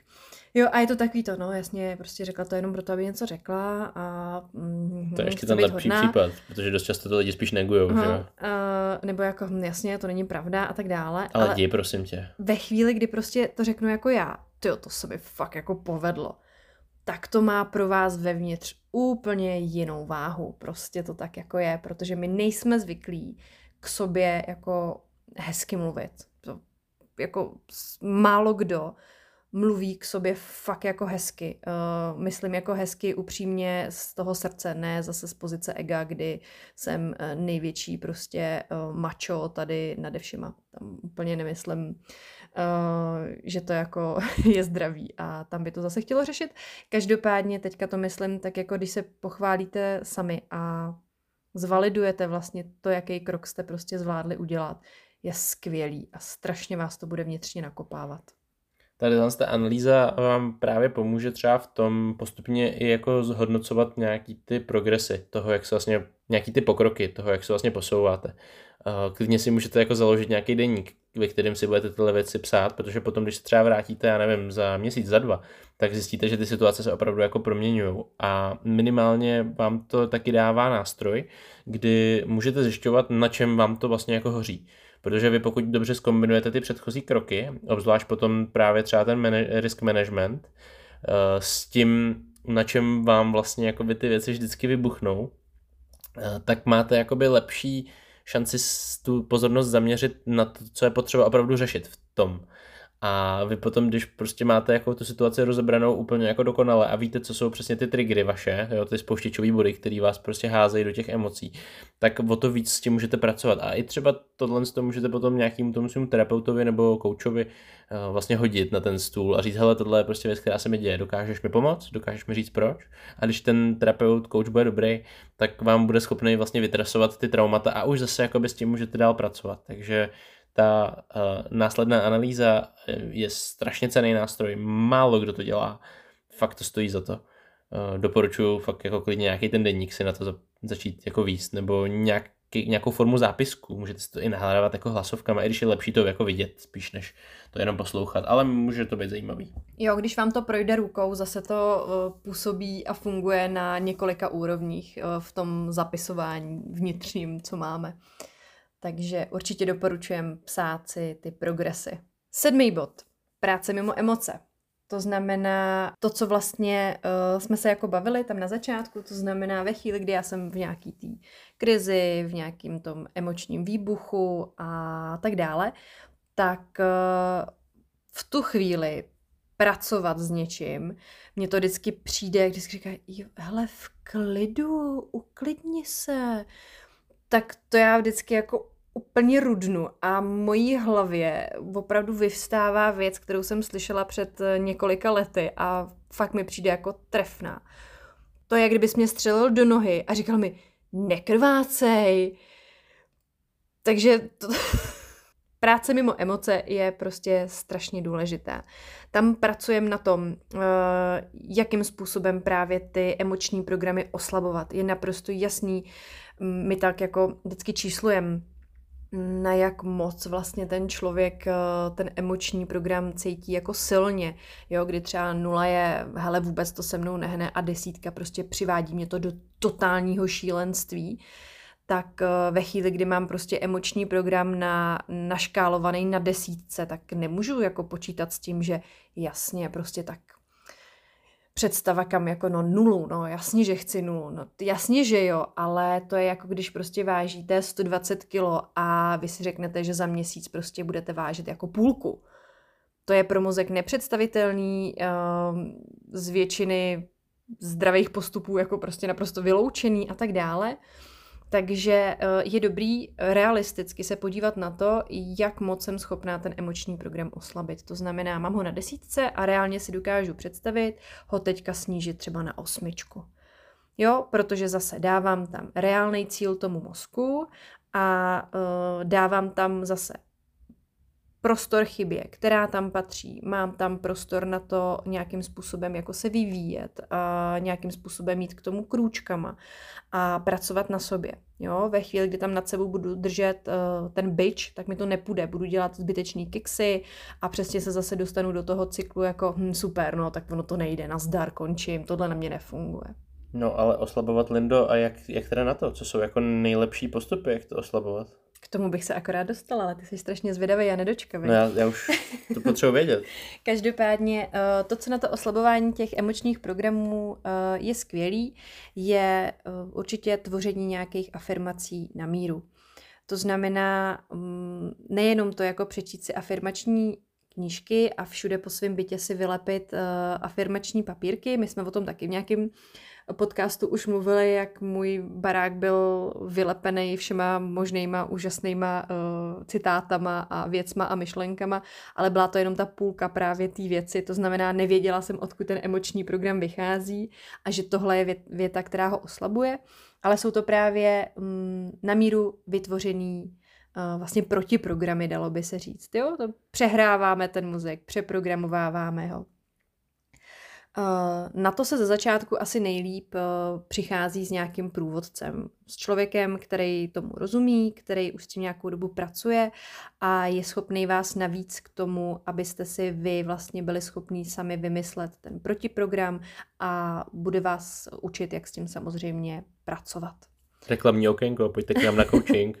Eh, ale nebojte, náš cíl je to vás to naučit, a abyste to prostě uměli do konce života a mohli jste prostě uh, si tyhle ty věci řešit sami. A ne, abyste k nám museli roky a roky docházet. To prostě nám nedává smysl. Uh, další samozřejmě věc, která je k tomuhle dobrá, na to oslabování těch emočních programů, je meditace. Meditace uh, je úžasná a skvělá věc. A taky je to věc, ale od který spousta lidí se odkloní, protože jim to nejde protože mají eh, takovou tu utkvělou představu, která se ale do dnešní doby velice mm, jako pořád jako předává, velice hluboce. Eh, v meditaci nesmíš na nic myslet, musíš mít úplně prázdno. Zkoušeli jste někdy meditovat? Prosím vás, meditací je jako spoustu druhů.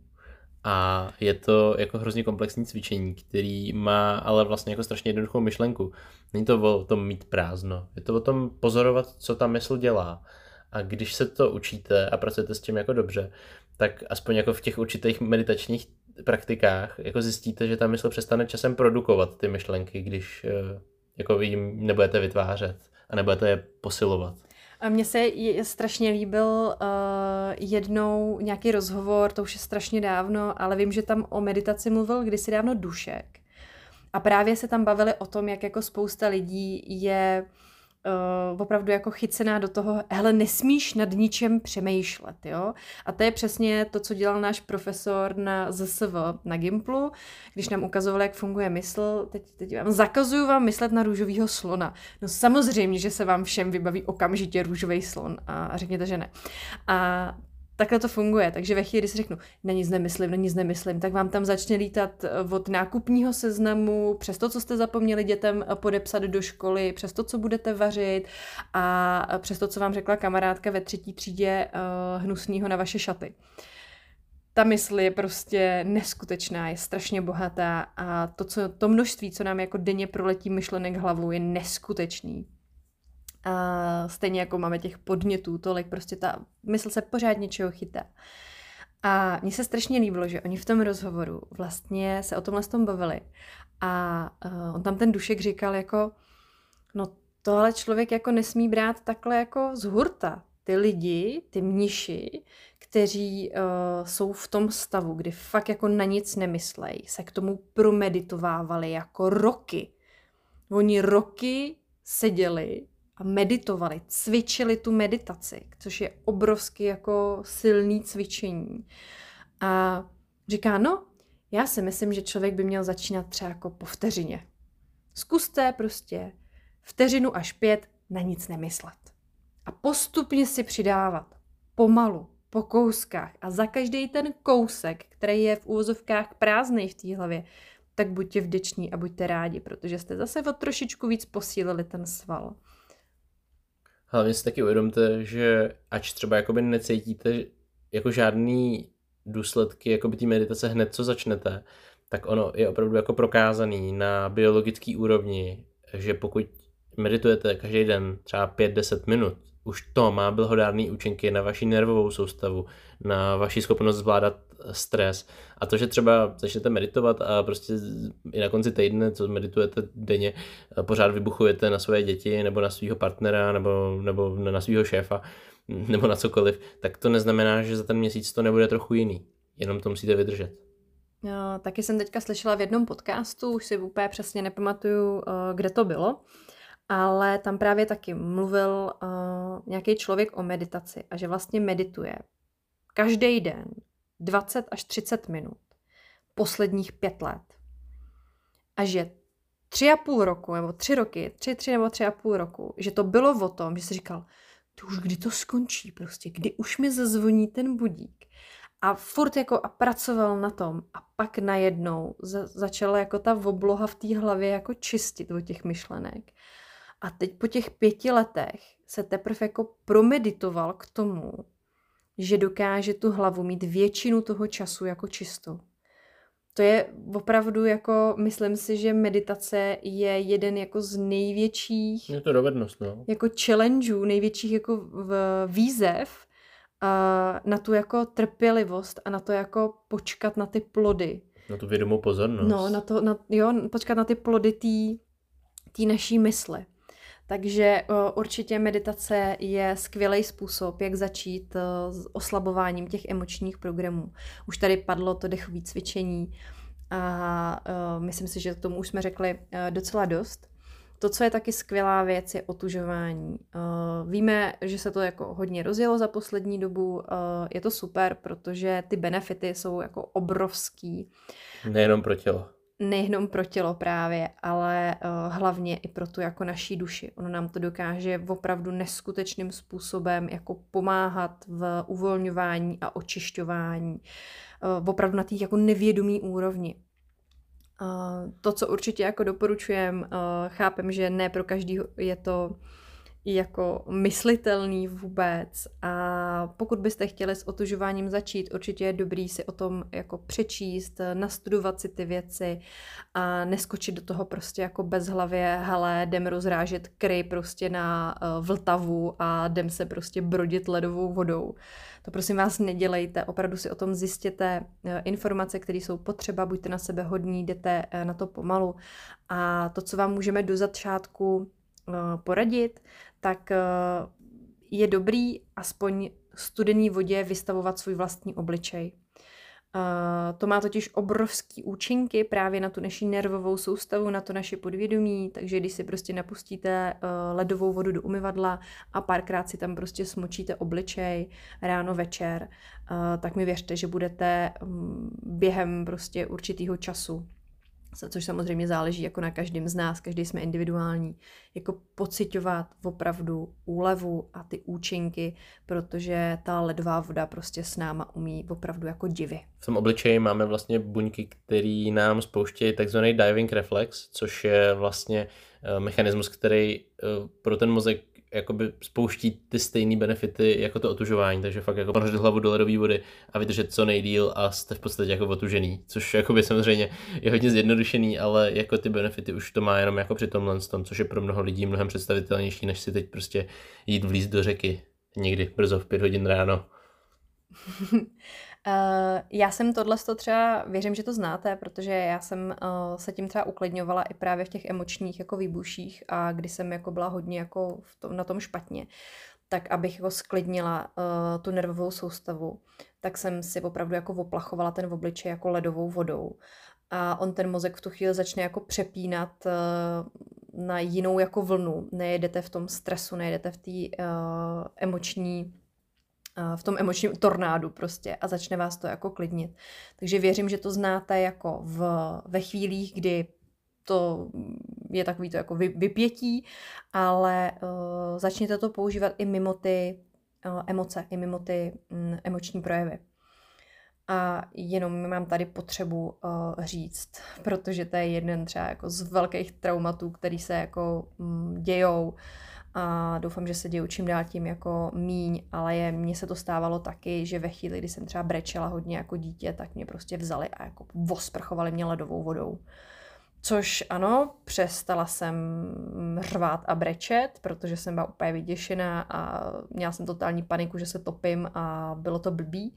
Tak tohle prosím vás nedělejte, ale uh, ten, ta studená voda na ten obličej je prostě jako dobrá věc a to i jako u dětí. Akorát to nesmíte dělat jako pod nátlakem.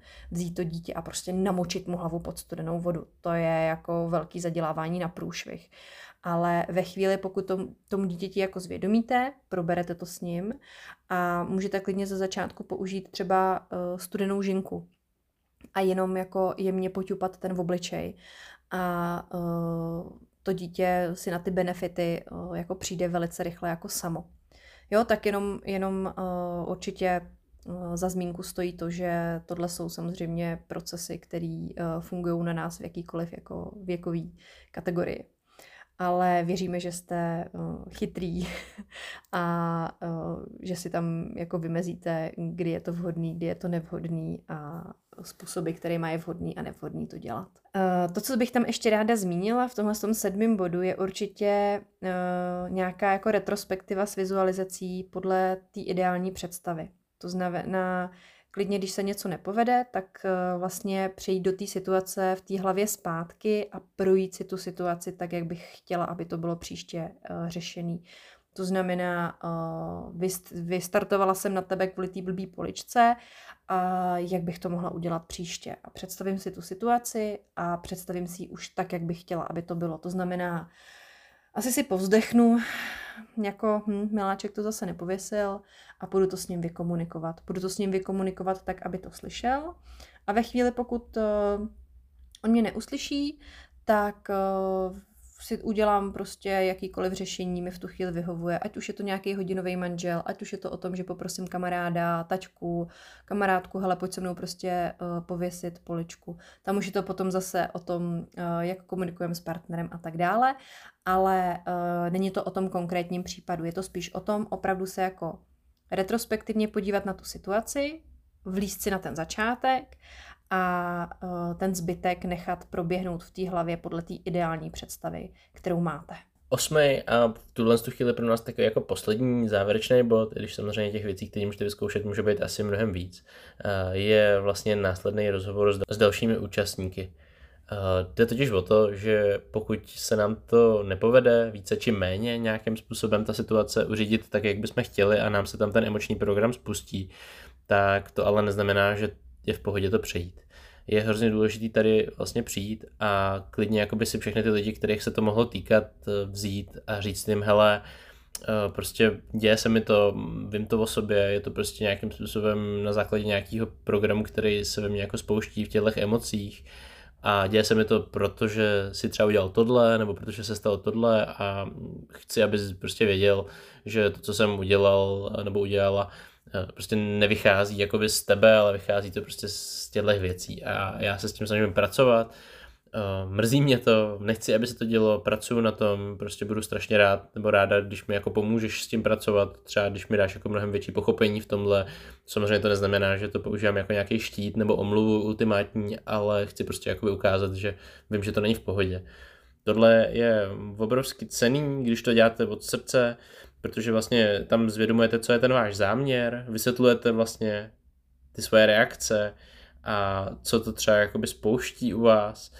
A celkově prostě dáváte tímhle s tím prostě jako vědět těm lidem, že vám není lhostejný to, jak jste se zachovali, což eh, říkám, pokud to jako děláte od srdce a je to z vás cítit, tak tohle je obrovský nástroj, který taky jako dokáže určitým způsobem eh, ve vás probudit nějaký jako určitý, skoro až bych řekl jako pokání, ve kterém vlastně to ve vás probouzí ještě mnohem větší motivaci jako pracovat na tom, jak to měnit, protože ty lidi vám většinou dají nějakou zpětnou vazbu a pokud to nejsou jako úplně totální, uh, no, Ignoranti? Ano, to je dobrý slovo. Eh, tak eh, s vámi o tom budou mluvit a vlastně jako budou tam nějaký pochopení vám schopný i dát, což může být strašně dobrý. Tak to byl uh, osmý a poslední bod toho našeho v úvozovkách uh, návodu, jak s těma emočníma programama pracovat, jak je oslabovat, jak se na ně dobře připravit. A my už se pomalu blížíme do závěru našeho dílu.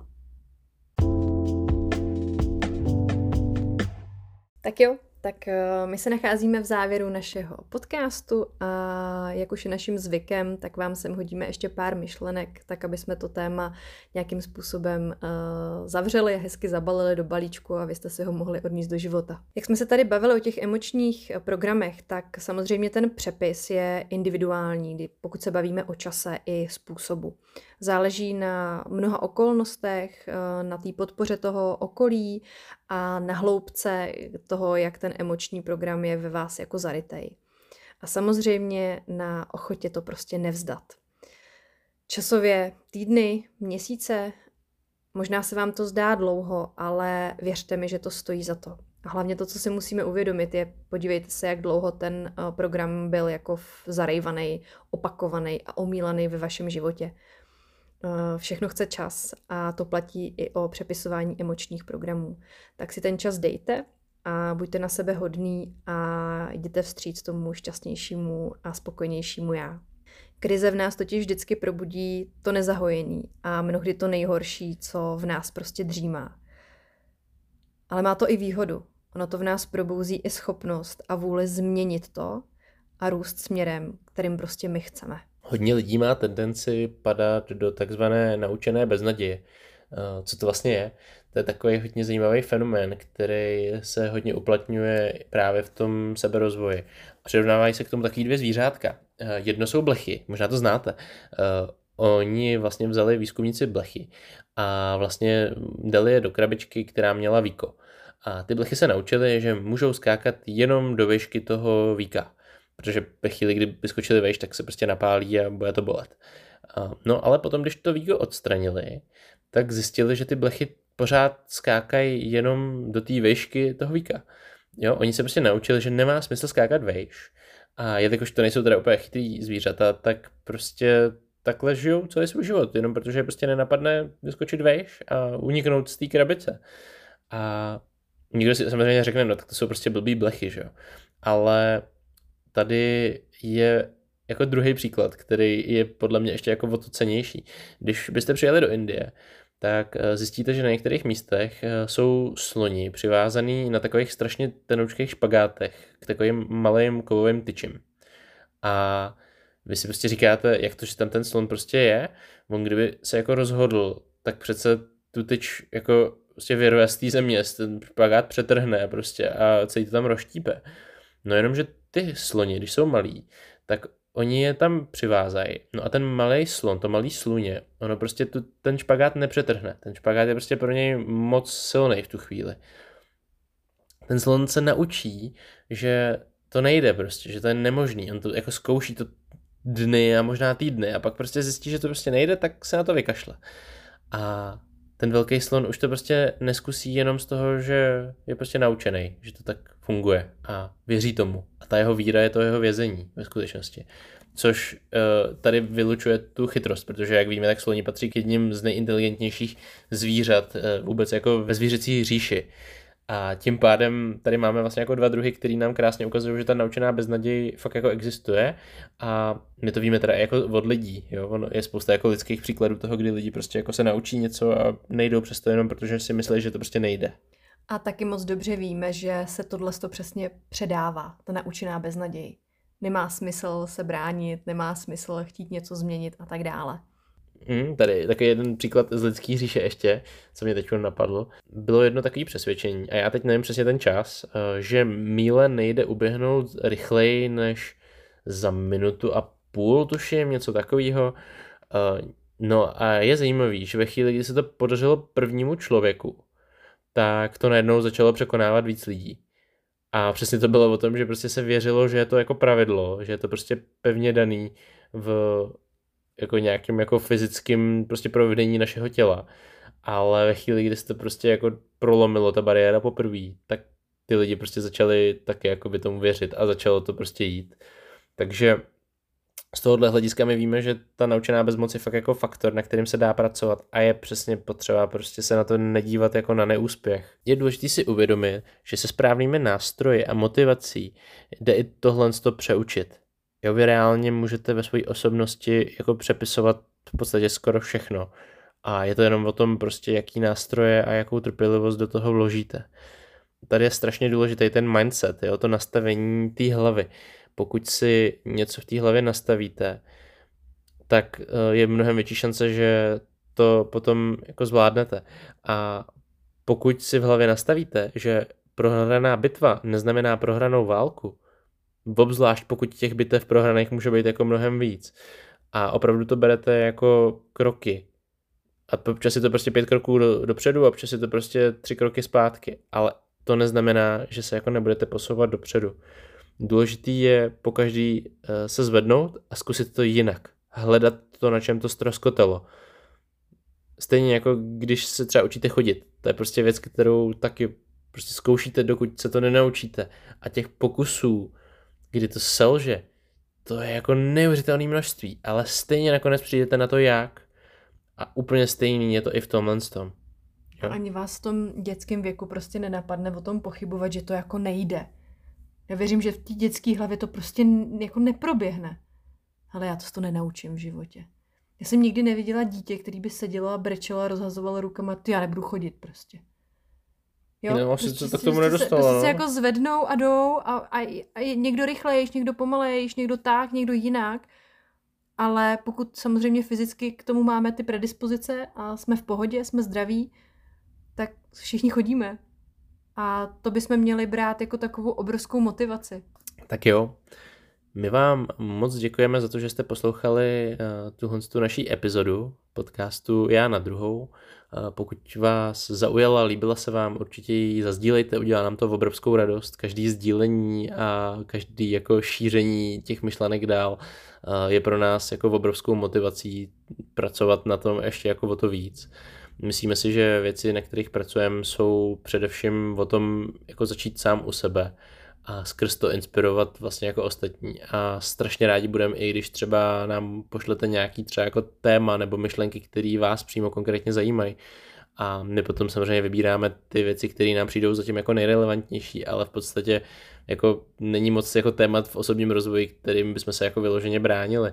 A naopak prostě i kdyby to třeba bylo kontroverzní, tak eh, rádi v tom třeba jako budeme hledat nějaký určitý myšlenky, které se z toho jako vytěžit. A ještě jednou vám všem děkujem za poslech a budeme se na vás těšit zase v příští epizodě. Která bude určitě co nejdřív. Tak jo, i za mě mějte krásný den a díky za poslech. Ahoj. Ahoj.